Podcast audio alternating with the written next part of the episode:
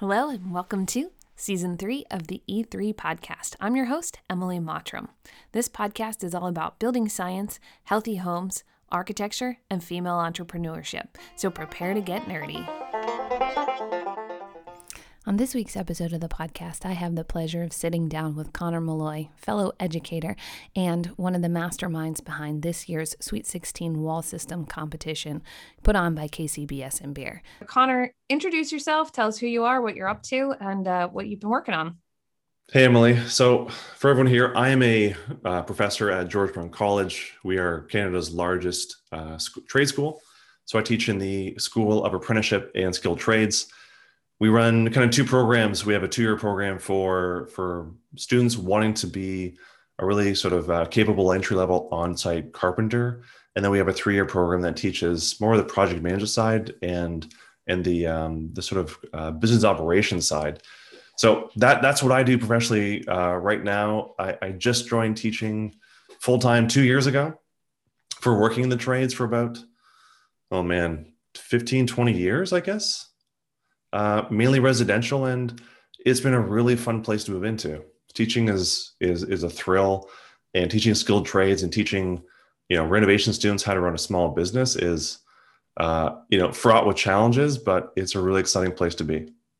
Yeah, teaching is a really rewarding experience. Um, I've been teaching for a few years now, off and on, not every semester. Just as a contract employee, I teach you know sustainable design type classes, both to construction and uh, architecture and design students.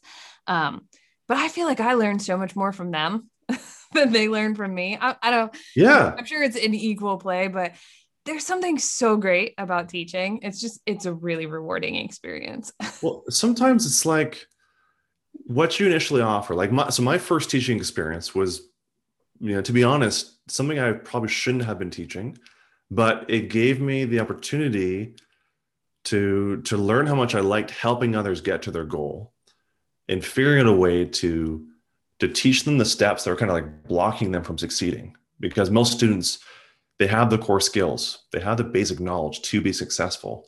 And sometimes it's helping them build that confidence. So the first thing I was when I was experimenting, like I liked running businesses and running projects and you know doing teaching for more like a mentorship of my colleagues and of, of my business partners and the things that i was really good at. And when i wanted to kind of see what that felt like on a professional level i reached out to some prior teachers and and deans at schools that i'd went to and said you know if there's ever opportunity let me know. I'd love to explore what this is like. And they're like you know what? Yes there is. There is a course coming up uh, in interactive design in our school of design management and new media because i have a design background so I took it because why not and try it? So we were working with students in interaction design to create um, really, so they're called immersive environments. So this is a, um, a mixture of technology and built environments to create unique experiences. So these are students that were learning uh, VR and coding and UX, so user experience design, and all digital products. All of my background is in physical manufacturing, physical products. So I had to learn how to, to do video game coding just to speak their language to help them with projects. But showing how important physical prototyping was and how incredible it can be to help them get through those roadblocks to build those projects was my hook. And then I started teaching other things, and then I found my way back to construction. That's really cool. Um, the hands-on part, right? Is is so cool. And the and the visual part uh, when i teach some of my classes um, part of the reason why i teach with another instructor is because i don't you always use all the programs that they use right? So i can teach them the practical knowledge and i can bring in guests from the field and i can draw on the board so they know and i can mark it up when they submit it via pdf but if someone asks me how to do a certain thing in this new program that they're learning, I'm like, ah, well, I don't know. So um, that's that's been kind of fun.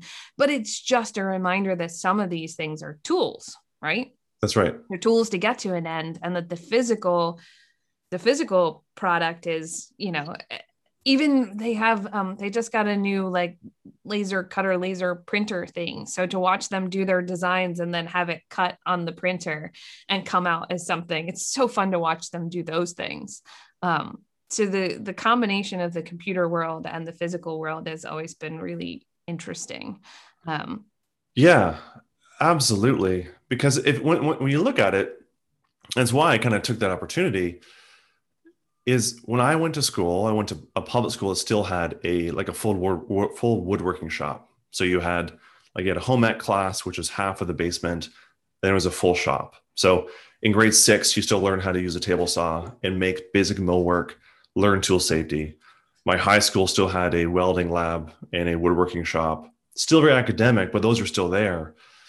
But the majority of students that I'm finding in some of the college programs, including mine, are coming from schools that don't have that physical prototyping background or even just tool awareness or tool safety to be able to make physical parts of their projects. So, and that's what's kind of exciting to work, as you were saying, uh, co-teaching. Co-teaching with someone where you can't have everything. It's like if you're a builder, you've probably got a partner or someone in the business who really loves the business side of it. You love chasing numbers. You love being analytical about profitability and the logistics of sites. You probably have someone who really kills it at the buildability and running the physical projects. That's hard to find in one person. And I think with applied courses, whether that's in design, in architecture, or building, finding someone who has background in all of the new software, um, like Revit or other programs we might teach in CAD, on the design side of using those CNC machines, all of the things like Grasshopper, you might have to learn to run those machines. You might not have that, even though you have a physical, hands-on industrial design background. So I think it's so important to teach these things to students because it's it's it's so powerful. That's what I love about your program too, where you talked about the the three-year degree that also teaches you about business management, right? Because you look at all of the people, um, both in architecture and in construction, who then go out and start their own businesses, right? And they have a skill, right? So they have the physical skill to build something, but they don't have the other skills to run the business part of it. And maybe it's simply just because they they didn't learn that right? So a lot of businesses are started because people have a physical skill and yes. they don't have the business stuff. And oh, we've been talking a lot about it um, to other architecture programs and like well why don't they teach architects how to actually build things? Or why don't they teach how to you know they asked um, i just did a seminar for penn state recently with you know small practice firms and they were like what what do you wish you would have done? And i said i wish i would have gotten a minor in business. I really wish that i would have done that while i was in college. It didn't occur to me. It wasn't an approach. Back then i didn't know if i was going to own my own business but it makes you a better employee if you understand how the business is run. And then i worked for a um, an architecture firm in Washington, D.C., who had exactly what you're talking about. They had one partner who was brilliant at design and one partner who was brilliant at business. And it worked great because they had different skills. And so it's fun in my classes too to learn what different skills people had and come in and be like oh i hated math and i'm like well have you applied math to something that's interesting because you might actually like math you just might not like math that's theoretical so it's fun seeing the different skills that they have and and reminding people that in the construction industry there are so many different types of jobs that you could have um, based on your skills that's that's the exciting piece. Like I, I, I, had a more traditional background. My my father runs a design build business. They're in their 42nd year uh, running that business in in part of Southwest Ontario. And I thought everyone's like me. If you go to a design school or an architectural school, you've grown up in the business, you like been around it. And I had the opportunity to learn how to run a project early.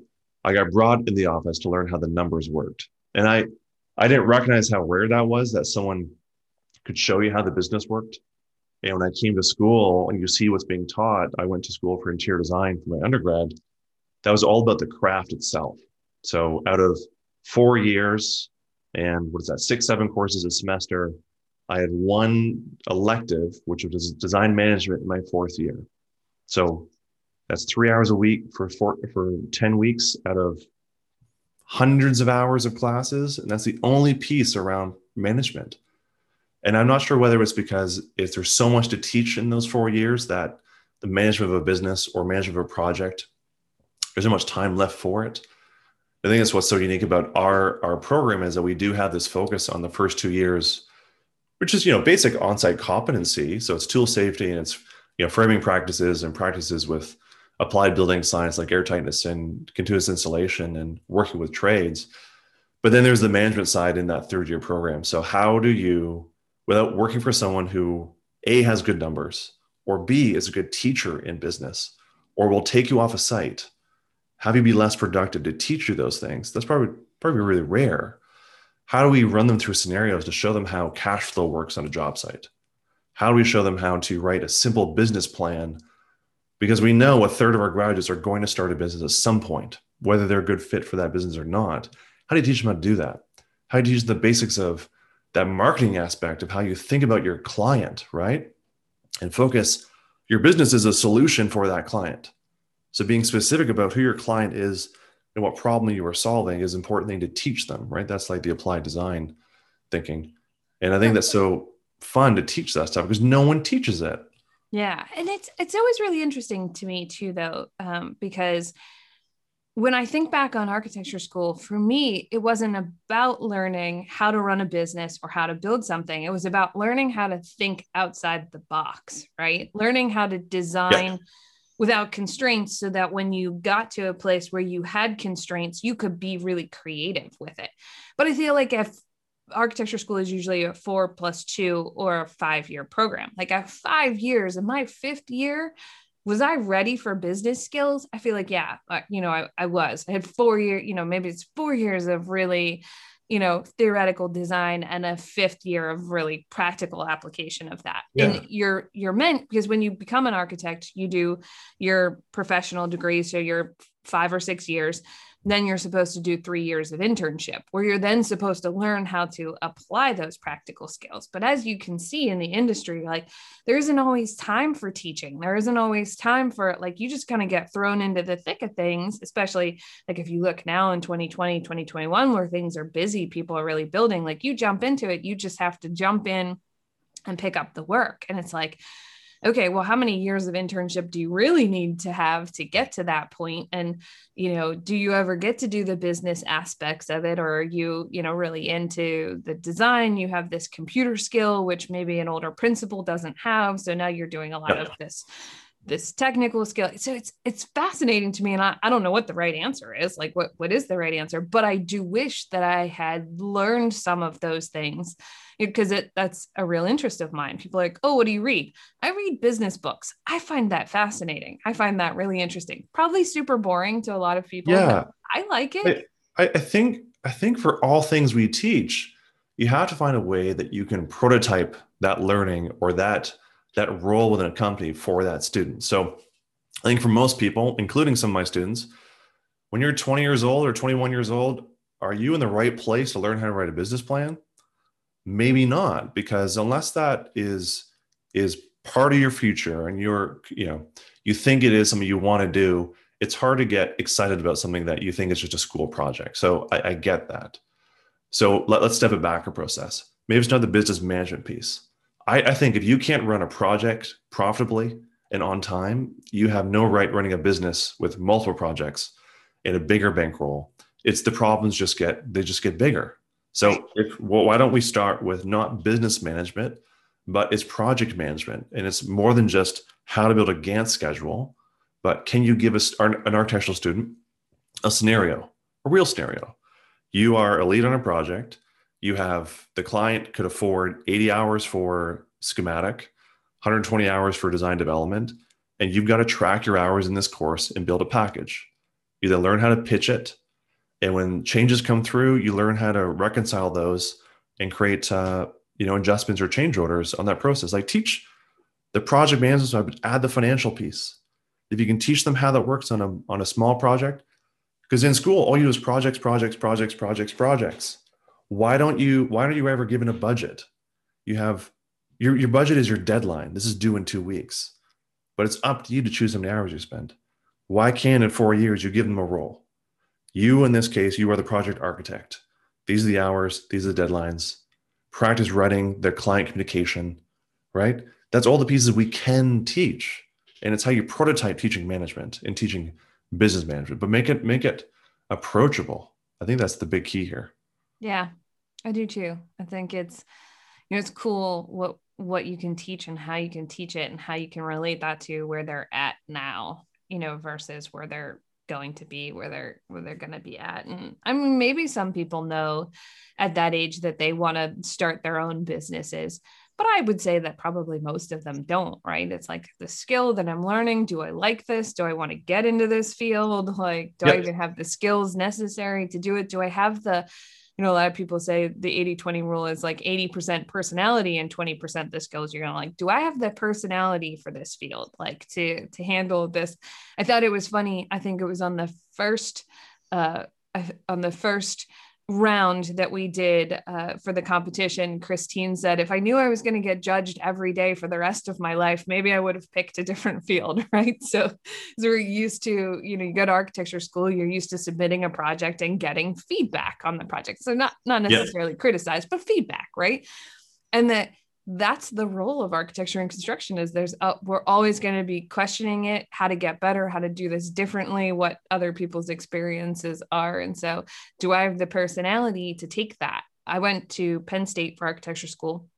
We started with 100 students and i think we graduated 32 or 33 hmm. so there were people who figured out during that time frame that architecture wasn't for them but it would be really interesting now to go back and talk to all of my classmates and find out how many of us are actually practicing architects. I know there are a couple of us, but even then, after the fact, like the field of architecture is so different than architecture school. How many people then continue on into the field of architecture?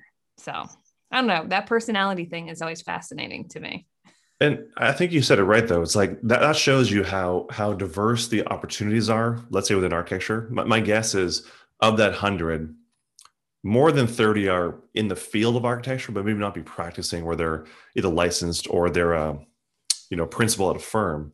I have colleagues, again, I went to tool for, for interior design, and a lot of my colleagues are not practicing interior design um, they might be in real estate, which helps them with looking at either staging or just home design or understanding their clients' needs in physical space, trying to make that transaction work.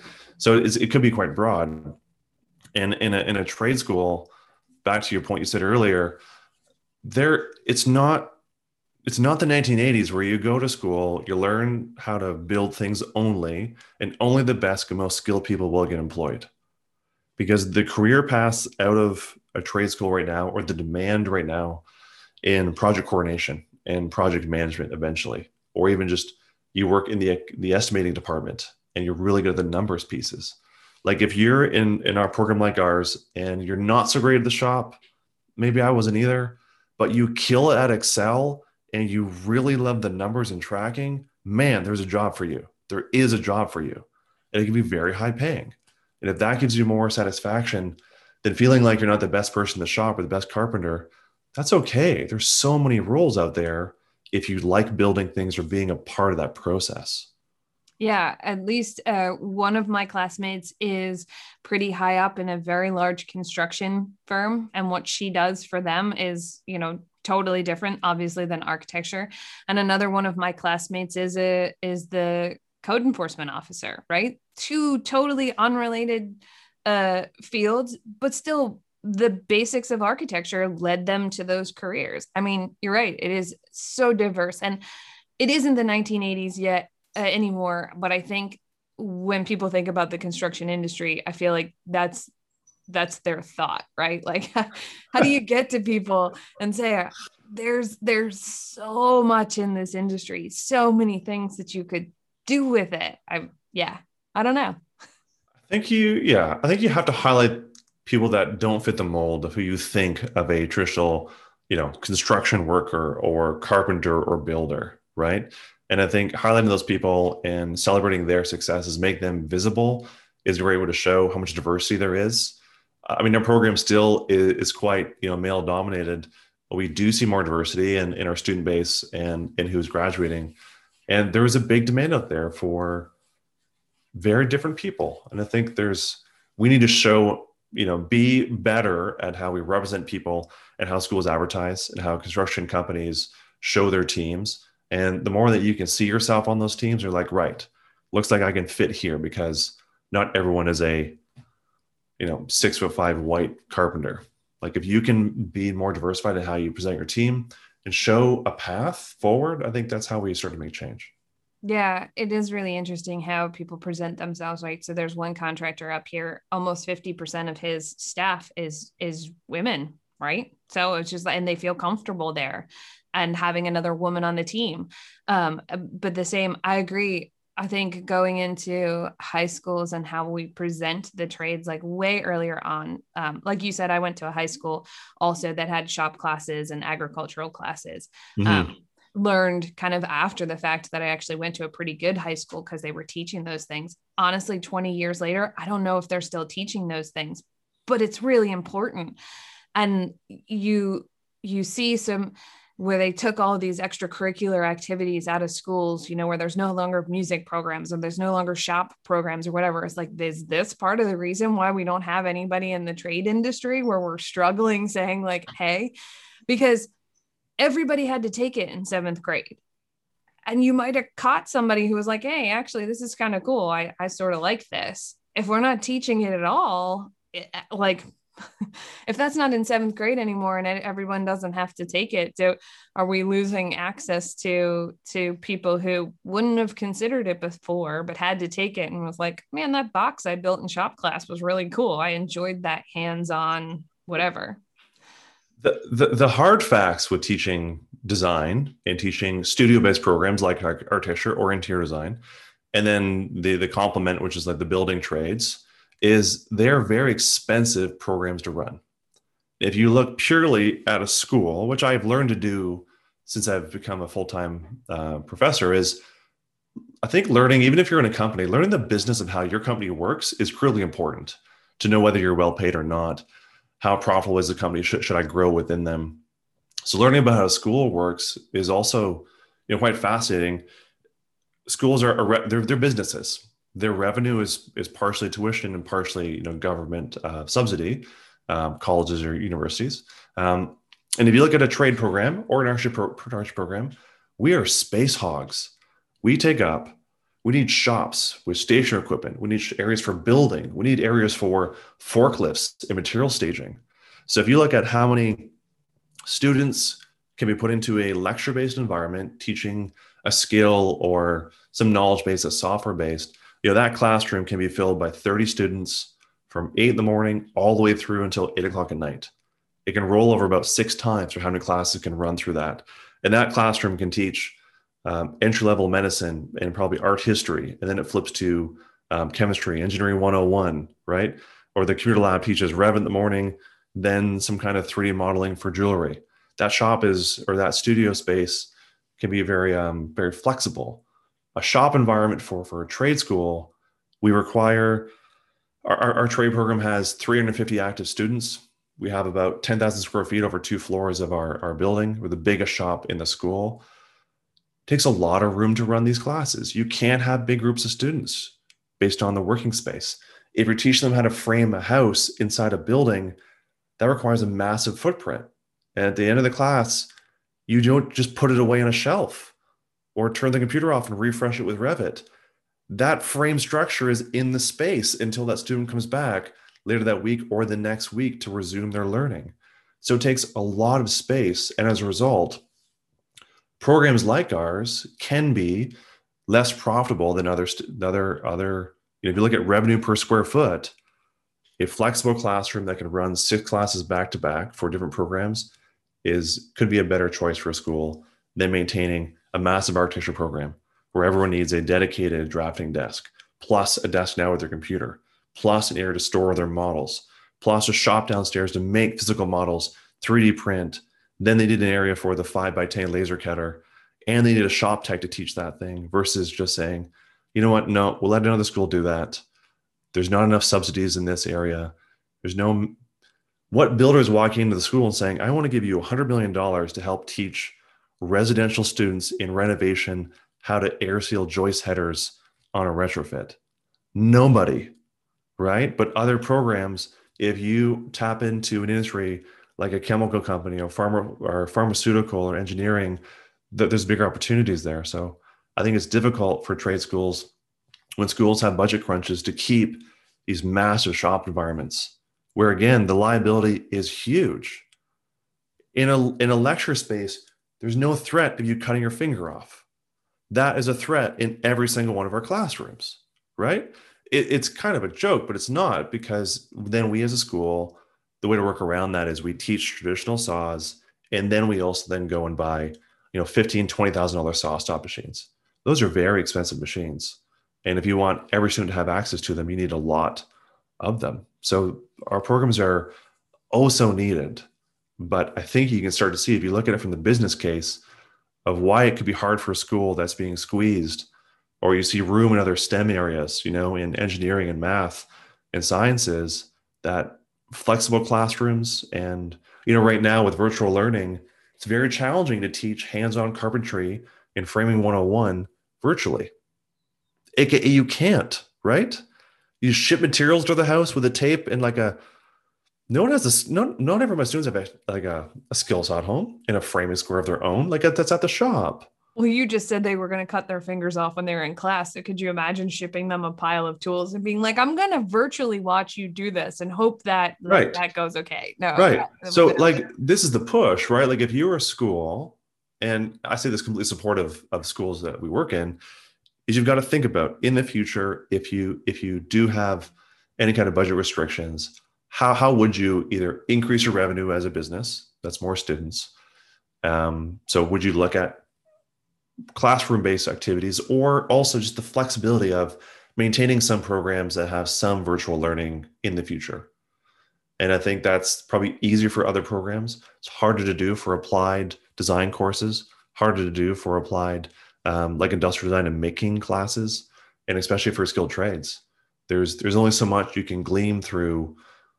Larry Haun is is an amazing man and a dream in my world, but watching his videos gets me excited, but it doesn't teach someone what it feels like to cut something and put it together and learn um, by actually doing it. And our program needs a physical space. It needs big spaces, and more schools need, you know, programs like like ours to fill this need. I think it's huge.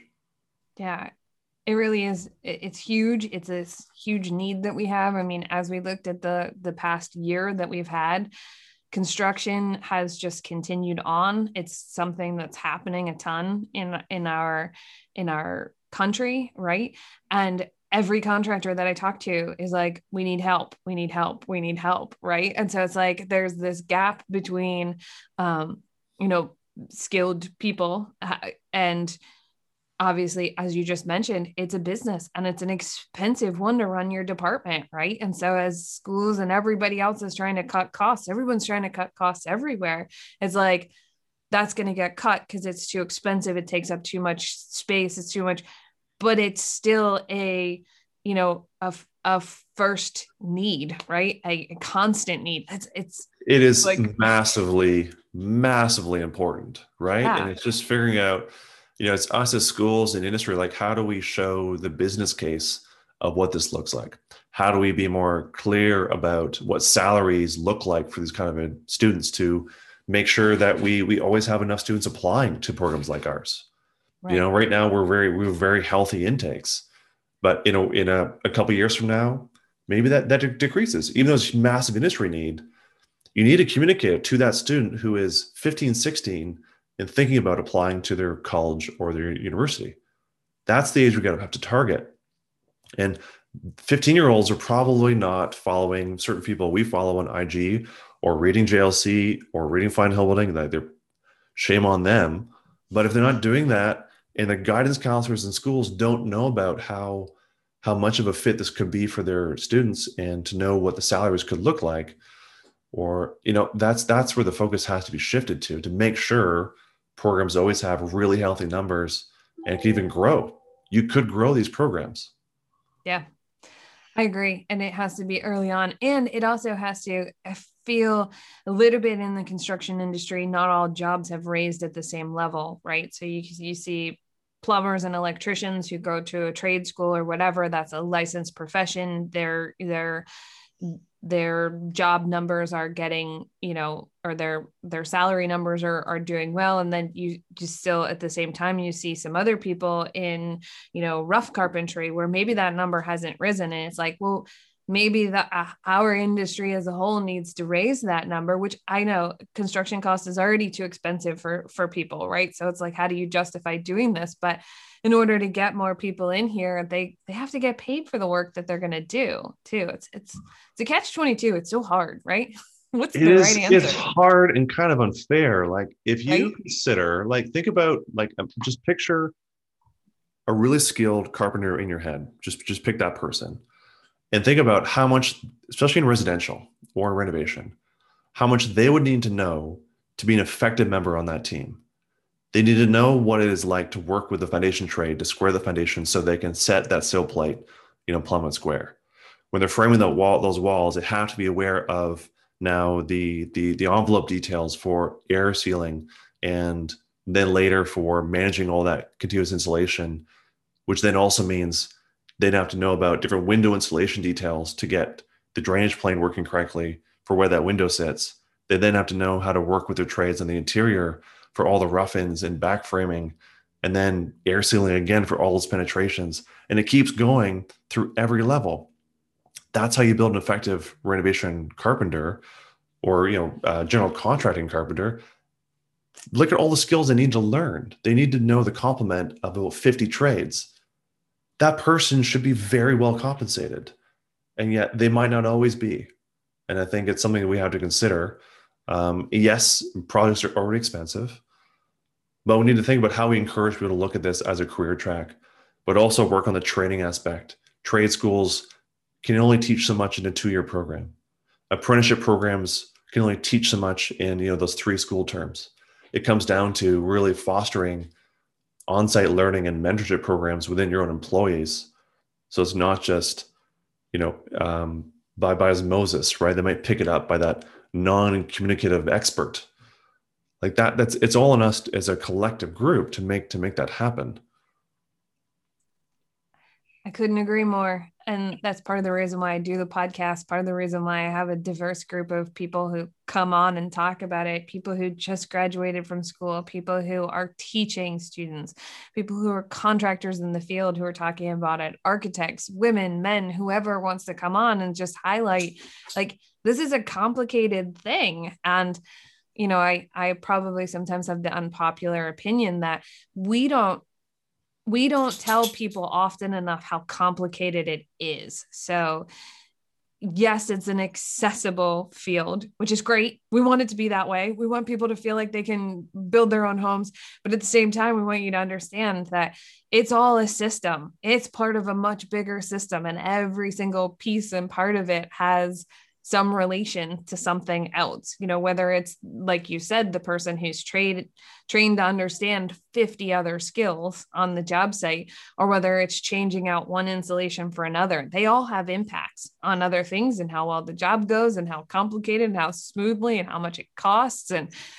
for me it's complicated. And i've been doing this for a while and i still think it's complicated every time right? So it's letting people know that it's complicated, but it's also exciting and interesting. It's like, ah, what's the I think it just shows them how how many opportunities there are. Like if you like I think right now the thing that, you know, we as an education industry can can grow towards and, you know, and embrace is really this idea of high performance detailing and training to make sure each student in in, in every sector really. So whether that's, you know, um, plumbing and HVAC and mechanicals and also in, in carpentry is how all the systems and layers of a building really fully work. So if you are taking, you know, first semester framing, it's not just, you know, framing on 16s and and how to crown crown your studs and lay things out and, and cut a stringer, but also when you're framing that wall, can you also learn the applied control layers that go on at that stage? Can you think about those connection details between the sill plate and your foundation through a fluid applied membrane or, or through a tape? Because if we can start to teach those aspects like that i think will be an emerging trade in the future is really those like envelope detailers and performance trades and even just penetration trades who help get to these air sealing goals. That, that's something that a school can start to teach because the builders that i talk to that's what they're looking for. They have carpenters with 20 years experience who can frame like crazy. They've got really good numbers. They like how they they cope in case but they're looking for someone who has experience with those areas they're not so aware of, like the applied building science. And those are massive sectors of our economy that we can stimulate. And that's a different kind of tradesperson that isn't, I need to be able to put three, you know, three bottles of shingles over my shoulder and carry them up on a ladder. I don't need to be the biggest, strongest person. Some of the best envelope details I know have really tiny hands. They can fit the roll of tape on their wrist so they can be nimble. They can use a pair of surgeon scissors. They can detail windows like crazy. That person should be paid a ton of money. We should be teaching thousands of people how to do this and, and filling that need in different ways, right? Supporting different kind of learners, different physically able people to, to fill, fill the gap. Well, and how cool would that person be in a supply house, right? You walk in, because this is a conversation um, that Mike and I had or have had for our local BS and beer before we started doing BS and beer online is when you walk into your lumber company or wherever you buy your supplies from and you're like, well, what what WRB do I need? And the answer is it depends. But they might just sell you what they have on the shelf because like, hey, this is what this product does, and we're gonna sell it. Like products are changing so quickly to even just keep up with what products are available and what you need. Like if you had somebody on staff at the lumber company that understood all these details had done the research on the products that came in and you came in and you were like i need a wrb and they were like okay what's your wall system? And you describe what's in your wall system and like you need this one. Like how valuable would that experience be? Like maybe you're not the guy that actually puts it on or is in the field or can can yeah. do some of that thing. But but you're you're the the handy trade at the at the trade showroom who answers those questions. I mean that person should get paid millions of dollars right? Like that person should yeah. get paid to answer those questions. Like what do you need? How are you doing this? How is it related? Here's what you need. It's really increasing the, like the equity to smart people right? Around that building science piece. So you know if you if you happen to have a client who has the budget to invest in you know certain swiss membranes the people at the company are fantastic with training. They will answer your questions. Again companies like 475 will help you with modeling. They have excellent details. But but that the, knowledge of those suppliers or how to work with them is is not in every builder's repertoire nor is in their client's budget at this moment. And the need for that to be at all levels where you order materials and look to those people as experts um, is is critical. But shows you maybe you're as well. You're really smart at applying the knowledge of the material itself. Maybe you're not the most skilled at installing it yourself. So it is again a career path for a person who understands the science behind these membranes or control layers. They understand the the financial of how to sell it to the builder to sell it to their client, but they don't need to be able to install 2,000 feet of a WRB on a ladder to, to have a successful career. Like there's so much need all different aspects of construction that whatever your skill is there is a role for you if you're excited about building. I couldn't have said that better right? If you're excited about building there's a role for you here and so many different ways of building. Like you said you went to an interior design school and you know and you're you're teaching construction trades now. I mean there's the circle of how you got to where you went or what you did or you know I, this is a joke uh, that i say about architects like we're we're really good with colors black white and gray. Those are the colors we like you know. But some of the i love colors. Some of the best spaces are bright and beautiful and colorful and i'm like i don't have that skill. I need to rely on somebody else to tell me what colors go together and make this come you know, i don't know. It's just it's it's such a diverse field. Yeah. I, I learned early on. So I went to interior design because my, I thought architecture, that, that was the goal, but I wasn't so applied in high school. My math marks were okay. And that doesn't fly for architecture, doesn't fly for engineering. So, I mean, luckily though, I got into a really strong interior design program in Toronto. Um, it was kind of split between teaching architectural uh, practices of proportion and, and study, but also interior, and rounded out with industrial design. So we have a fully functional uh, furniture shop for building full scale models and, and drawing. But what I struggled with, because I was a son of a builder, is my, you were saying earlier, design school is a place where you push yourself and do a lot of constraints. You can be the most creative person before you get the reality slammed in your face because I was a son of a builder and worked on projects since I was about 12, my projects were probably the least imaginative of the group because if I was given a bathroom project to, you know, create a bathroom, I I didn't design the most luxurious spaces because I was more concerned about detailing how the Kerdi went together. So I had details of the shower and the drainage, but the tile on top I couldn't really care for because that wasn't what I was fulfilled, fulfilled by. But I, I got to learn how to detail, how to draw, and then when I came out of that, I worked in architecture, worked in landscape in landscape design, and I never thought I'd work back in renovation, but it's what I came back to. And then I never thought, I never thought people taught what I was doing on a daily basis, running projects and helping with company operations and teaching staff. I thought trade schools only taught carpentry and not this idea of small business management and project management. You know, that isn't a commercial focus, but is very much residential focused. And I think even for me, I worked in the industry and didn't know this career existed. I didn't know you could teach full time or part time in renovation project management. But our industry, and at least Canada, the renovation industry is bigger than all new construction for residential. Bigger. And I didn't know. I think that's the biggest stick right now is how do we gain access to things we don't know exist. Um, I had uh, a gentleman on, I think it was a few months ago, might have been last year, um, who said, I didn't know architecture school was even a thing until an architect came into our high school and was like, These are all the cool things that I do. And he was like, That's it. That's for me. I'm going to go to architecture school. But until that point, it wasn't even a career he had heard of, thought of, knew about. Right. So I think there's like, and, and at 18, I mean, what what do you it's only maybe what your guidance counselors know or what you know maybe the fact that two of Steve Baczek's children have gone to architecture school is because their dad's an architect right? So it was the career path they knew about. And it's interesting to me like how do we gain access to what's out there? Like what fields are out there? You know because you also look at other people who are maybe miserable doing what they're doing and maybe they would be great at something else but they just don't know it exists. Like is that even I think available? you just described like how do we connect with youth? And like right? as we get older it gets it gets hard but i think we have to recognize that we're not really good at it. Right. if we're saying right now the building industry is growing beyond belief i have companies that i have relationships with call me on a weekly basis for talent and we don't have enough to meet those needs and it is about getting to a student and to a family early in that student's career to let them know about that about that potential. Like I had a I had a, I had a moment in high school. I think it was grade eleven, and our our teacher was trying to teach us about um, uh, what it is to be a, a consumer. So they had everyone raise their hand if you're a consumer, and no one knew what that meant.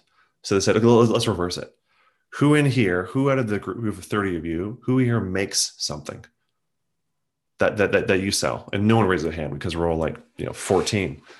Said, okay, let's look at your parents. How many of your parents make something?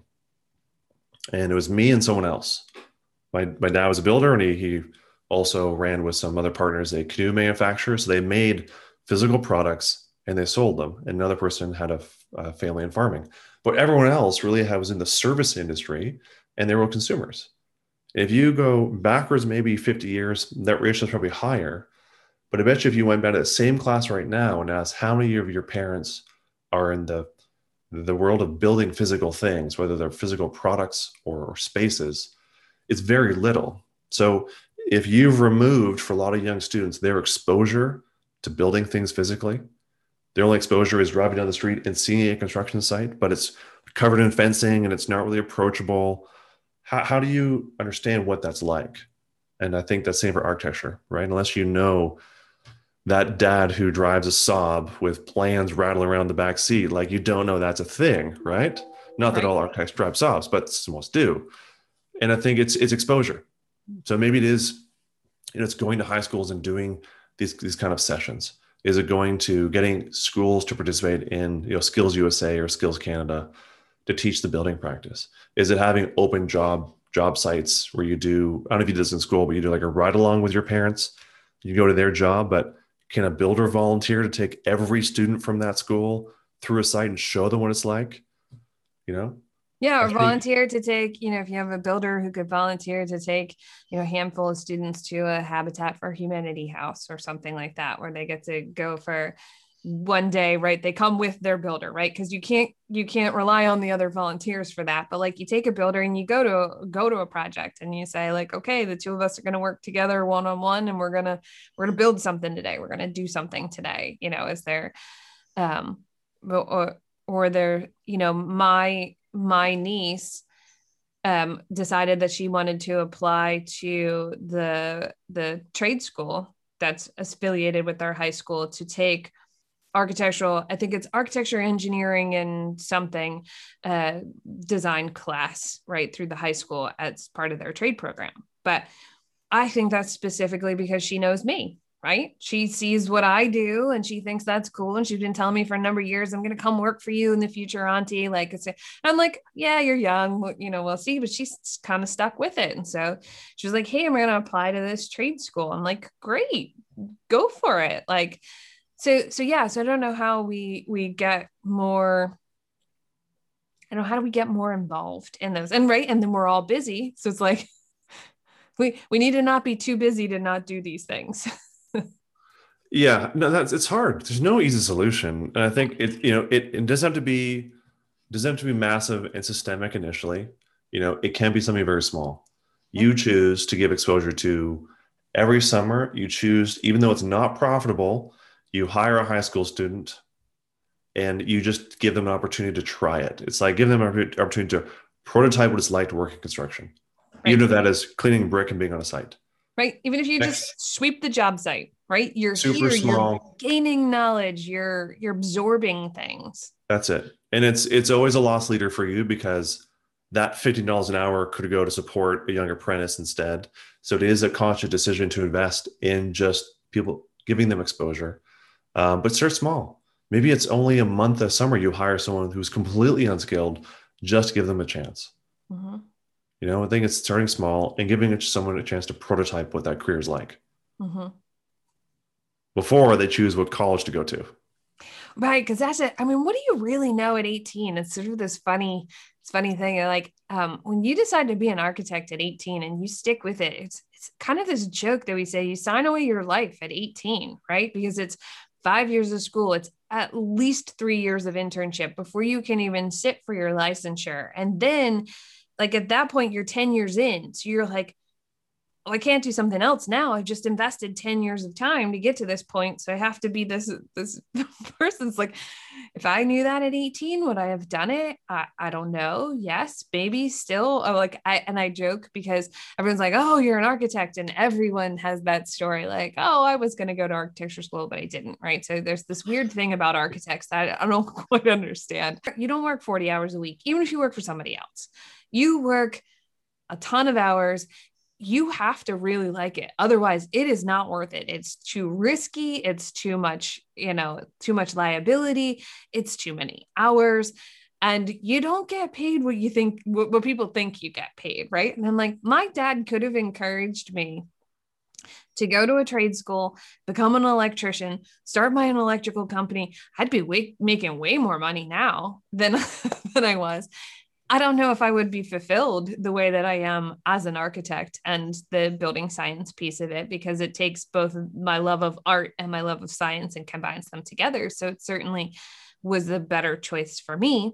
If I was given that opportunity and told you won't come out of school with you know 20 years ago $25,000 worth of debt. Now it's like 50 or $100,000 worth of debt. You won't come out of school with debt that you're going to pay off for the next 20 years of your life and you know making who knows what. And you know if you don't start your own business you know maxing out at a certain level or you know would that be the right would, would that be the financial decision that you would make? I don't know. It's just we're we're so pro college which is right for some people and not right for other people. Should everybody go to school at 18 or should you go and do something for like five years and then choose what you want to go to school for? Because maybe you're more like, I don't know. I don't have the answers. Maybe 18 is the year. Maybe you got to keep going with the school thing.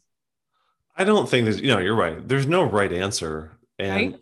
it's, how you make a decision? Well, usually it's not you. It's your parents who are filtering what you've been good at the rest of your life your life today, and they help you make a decision. But unless I think you said it earlier, unless you know someone who's in architecture or design or building, you might not know it's really a career for you or for your your son, son, daughter, or you know, or person, right?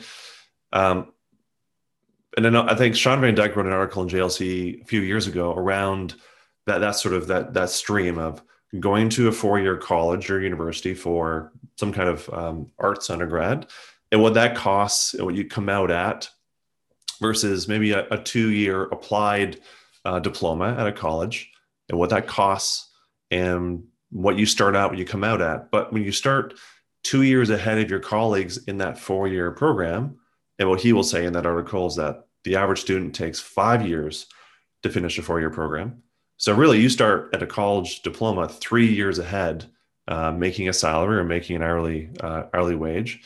Uh, what that translates to over a career, and I think for parents to understand that trade schools are not just places you go if your if your child is not that applied in math. Is not just a place where you go if they've kind of struggled academically. They might be like me. I did quite well in academics at school, but I didn't like them. I love shop, I love art, and I love those courses way more. So I was pushed to more academic.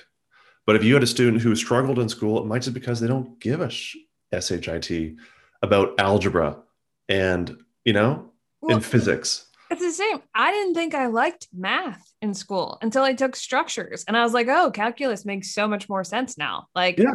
oh, I applied it to something that I found interesting, and that you know, like, like you said, it, yeah, maybe they struggled in school because they like to do hands-on things. They don't know how to apply it, right? School, school and standardized testing isn't. I don't know. It's not really like a metric of intelligence, right? Because people are so different. Like you might be way smarter and way better at math if you could just do it with something that you physically applied to something else. If it's I mean, if it's if it's not relevant to you in the moment, it's very hard to apply yourself unless you are just intrinsically driven to please others, I think, or push yourself. There are some people who are like brilliant mathematicians because they just like to do all of the yeah. stuff with math and those numbers. Maybe those numbers mean something to them. I don't know.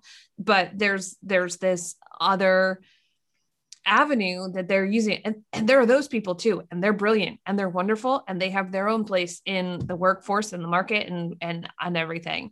You know it it wasn't something that i loved so i didn't go to school for engineering. I didn't want to do a lot of math and i at penn state we had to take our structures classes and we had to be able to pass them but for our gen eds we had to be able you had to take math of some sort but you could take the history of math you could literally learn about the history of math without doing any math. I, on the other hand, was not very smart and thought, I'm going to take algebra. I took that in seventh grade. Like, it should be super easy. Well, when you haven't used algebra since seventh grade, it's like, what is this nonsense that I have to do? What does this apply to? I'm taking structures classes with calculus, which makes total sense. And I'm like, yep. why, why can I not remember how to do algebra? Like, what is this thing that I have to do. So you're nowhere to apply it, right? Like, you know, like in our, our first year program, we teach construction math. So in high school, you'd, you would have learned, you know, uh, formulas around triangles and calculating where the where the where the the focal point on a parabola is. All these things I think are so not applied, at least for a ten, for a grade ten student. And then you go to school, and you learn how to lay out a stringer. You learn how to apply like rise run theory you learn how to apply all of these different things for, for cutting rafters.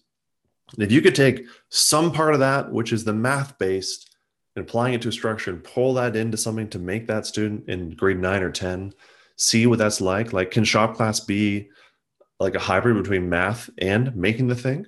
Like, can you build a set of stairs? You can't build a set of stairs without understanding math. You can't.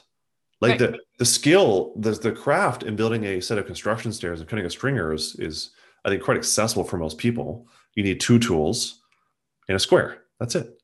If you could teach them how to do that, I think it shows them like, holy crap, I can make stuff. And I might not understand the algebra that Emily kills it at, but I can build a set of stairs. And that, that empowers me as a young learner.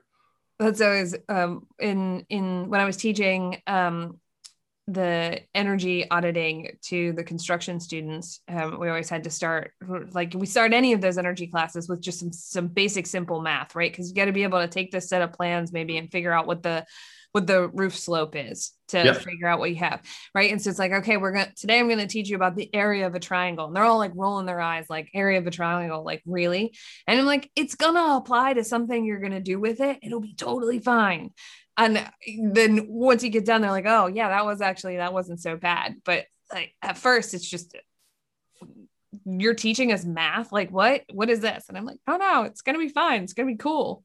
So i know you haven't done this since like fifth grade, but like no, and like and like how if you if you get off on learning like how nerdy some of these pieces can be, like for you to be an estimator later, yes, you need to know how to do an area.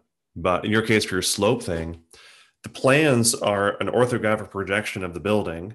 They don't take into account the actual real area of that slope assembly. Right. So you get to teach what like roof factors are right for adding to that that orthographic area and that for most people initially blows their mind that you can look at a roof and say oh that's 726 square feet that's 30 sheets of plywood like how but i only get 420 i'm like well it's because it's a 912 here 1212 in the dormers like how do you know that well the arrow in the 12 that tells me the pitch that number is the percentage of the slope and i've got this little cheat sheet here and like like oh yeah now i get it now i can yeah. it's actually applied to something they can that they do. I think yeah. it's if it shows you how yeah, if you're not the most skilled hands-on, you can still be in construction if you have a brain for the math. You can't be a really skilled carpenter unless you understand and can harness math. You really can't. Well, and how many great construction companies would be even greater if they had an estimator in the office doing that stuff right? Because it's say you're you you're just starting out and you're you're wearing all of the hats and you have to do your calculations at night after you've gotten home from being on the job site all day long and you're tired right? Like that one mistake you make is going to cost you however many like yeah. there's a definite skill for that person in the office doing those things so yeah, and for that student who has been through, you know, even a, a month of framing, I, I, really still think you can't really estimate successfully unless you're in maybe a commercial practice where they have really formal systems and strategies and sheets and a mentor over you. To work in residential on that level, it's difficult. You're probably the only estimator in that company. And to estimate successfully, you typically need a very deep building background to know what to look for. True. You know, I've never seen your sets of plans, but imagining their detail quite well. You have full assembly schedules. Without those, you have to use your experience to know what's not there to account for it. So even again, you're not the most hands-on and production-based carpenter. You can be a more successful estimator because you know how things go together. That's also a great reference for architects is you could be a great architect but if you don't ever go to the job site and see how things are put together or get feedback from your builders of how it went together or what parts were missing in your drawings you'll never be as good of an architect either i think. You know having that hands-on skill the experience and visiting your job sites and talking to them like what went well what didn't go well what could we have done differently right? Like i'm not going to be the fastest person out there installing a window but I still need to go out and see how they installed the window, right? And see what went well and how did this go? Or, you know, I always love all the new tapes and stuff, right? It's always fun to hear like that tape was so sticky and it like it was so hard to put on. Those are that's, great feedback, and you don't know unless you are immersed in that. So estimating that uh, totally makes sense. If you haven't built that, you don't know what's not there.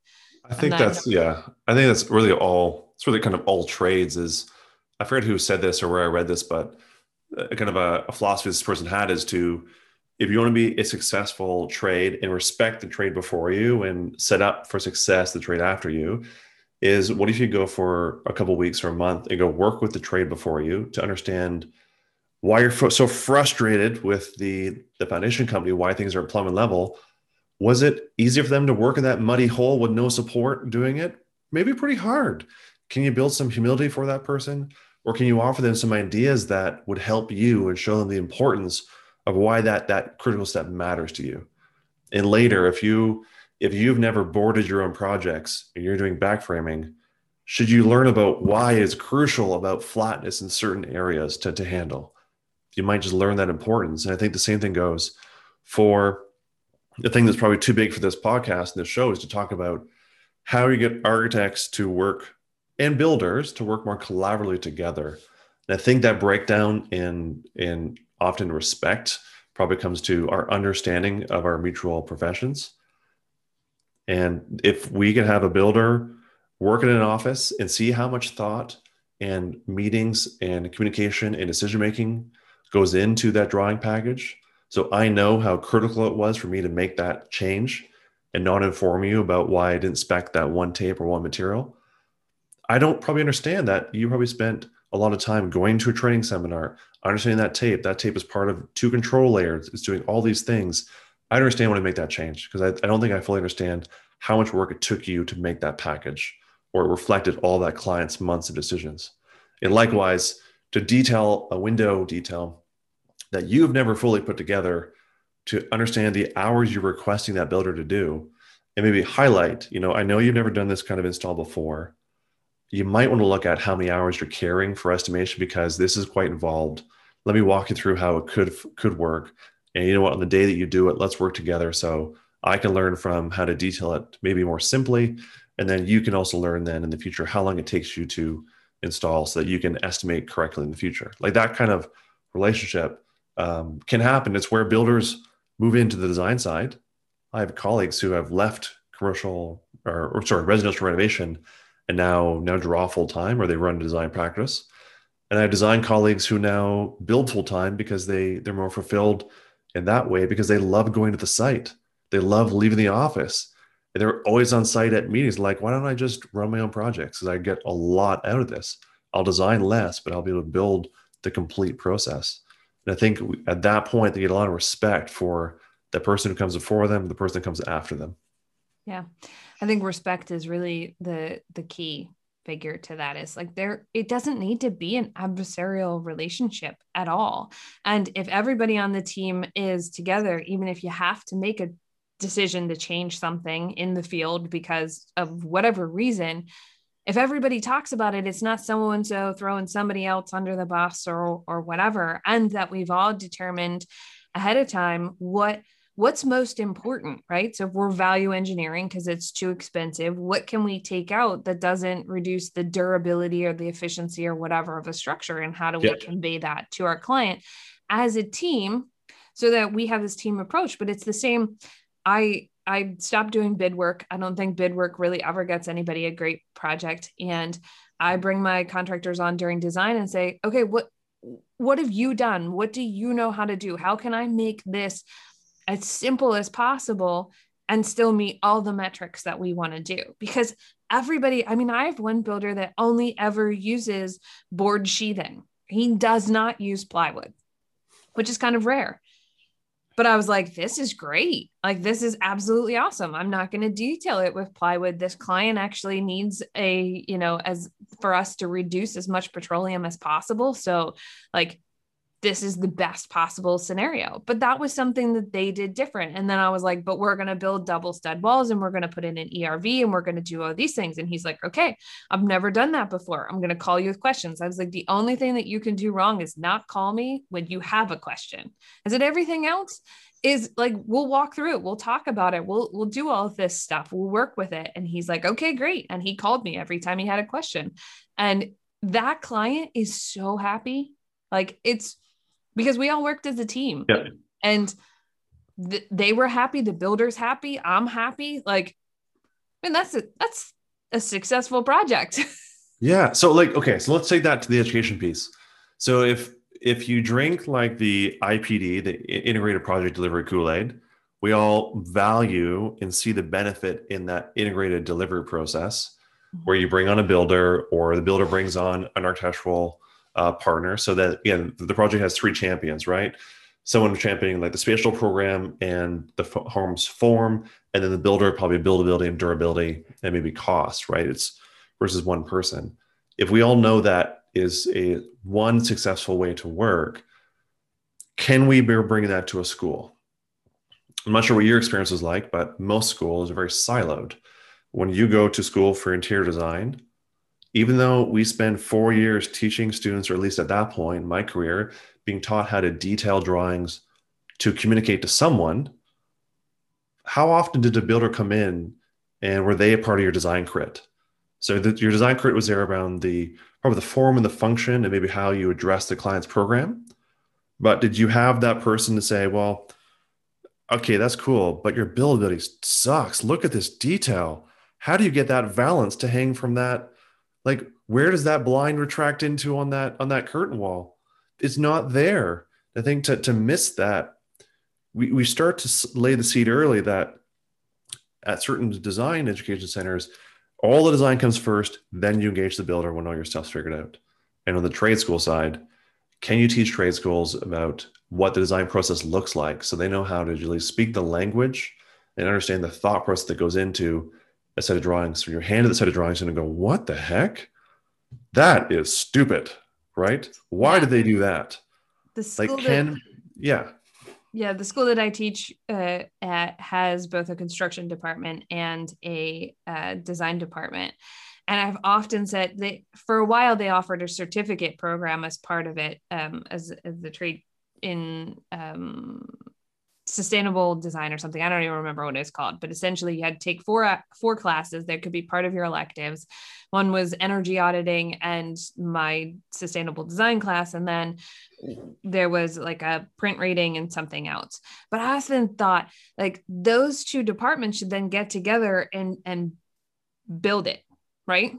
They should have the the construction students join the design students the design students join the construction students and they should they should yeah. come up with a thing and they should build it and then they should then talk to the mechanical students about you know where the mechanicals like i always thought it would be super cool if there's like but obviously like you said earlier expense right like how do you get people to donate materials yeah. to make that happen or like so you have to buy all the materials that's going to be incredibly expensive but it seemed like that would be the best like yeah. connection to to tie them all together but. and i think sometimes we get stuck at well that's the best way to do it so until we get there let's do nothing right and i think the hard thing is like how do you fake that if you're if the objective is trying to get designers and builders to um, collaborate and work together early in their career yes the dream is they design something build it together the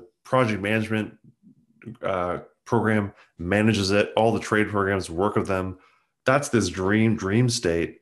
But if the goal is interaction, can we start really small? In my next crit, I'm going to invite in, let's say it's commercial ICI construction, you're teaching and design. I'm going to invite, invite in an ICI project manager or builder in addition to the two architects I had planned planned to do. And likewise for us at the trade school, which um, we, we try and do more of is you know if we're teaching a building we're teaching laneway home construction right now different assemblies because of their um, their, their fire code and, and setbacks. But we have builders come to talk about the buildability and just site access. We're trying to bring in architects who also work on those kind of projects to offer their feedback just to learn what that dialogue can look like early. And that is a smaller interaction. That's inviting one different person so you can hear a different perspective grow that then to do that hybrid design pr- project. Then maybe it's a full build project but how do we start really small? Yeah. or can, can your program hire i happen to have the opportunity to still teach at the school of interior design at ryerson. I teach a couple courses in technology and i really value that because I, I i don't practice interior design anymore but what i can really champion and help students in design understand is the technology aspect of building so i think it's really quite powerful to have someone like myself you know, with a building background teaching technology to design students. And likewise, at our school, we teach our third year group, we teach them Revit and we teach them SketchUp so that they understand the software from an architect's perspective. They learn from an architectural prof on how to use the tools that you will then, your colleagues in the field will use. It builds that kind of respect of like, wow, Emily, that drawing package is amazing. And I know how much work that must take because I can barely draw a shed, but the way you drew that window flashing detail is like super exciting. But they know how hard it is. Yeah. I think if we can do that early, it's uh, I think it's fantastic. Yeah, I think that would be that would be great. When I was in school, we did a topical Tuesdays lecture series and we brought in other departments from Penn State to talk to the architecture department so they could just realize that architecture is related to so many other fields. But like you're saying with the practical knowledge, that just makes so much sense. Is it a builder this week? I think that's part of the reason um, with co teaching why my co teacher, who's the chair of the architecture department, likes teaching with me because I'm in the field. So she can teach them how to draw, she can teach them the building science basics. And then I come in and I apply it to, well, this is what we do here in the field and how we do it and how this detail goes together because we're doing it over and over again. So um, I think I think in general, the past year, I've certainly, and some of my colleagues who to talk with, become more aware of the representation of either guest speakers or guest critiques, or even who the college hires, and looking at, you know, initially I was trying to get, if I looked at who I was probably bringing as guest speakers four years ago, it's everyone I worked with who happened to be a white man, and I was I didn't really recognize the bias I had for who I was inviting because who, who I'd work with. And I had to think like, okay, right. No, I do know this person, that person who represents a different community. And I think we're getting better at that to a certain extent. We're not clearly there at all. But I think we also look at the representation of the industry.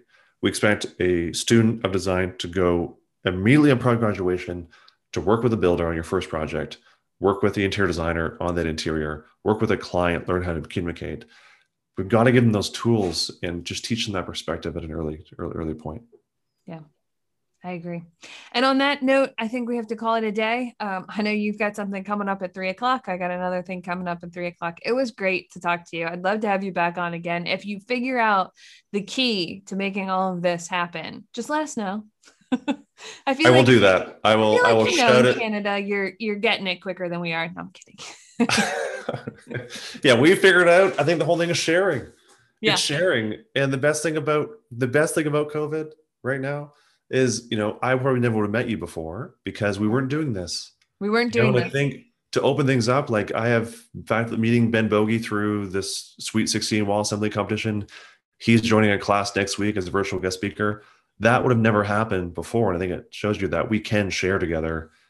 Just got to reach out and sometimes just ask for help. Thanks for tuning in for season three of the podcast. If you want more information on the guest, check out the show notes. If you want to contact me with a question, a comment, or a suggestion for the show, reach out Emily at mottramarch.com. You can find me on Instagram, mottramarch, or on LinkedIn, Emily Mottram. And you can find me on Thursday nights at the BS and Beer Show, so come join us live one week. Until then, stay nerdy.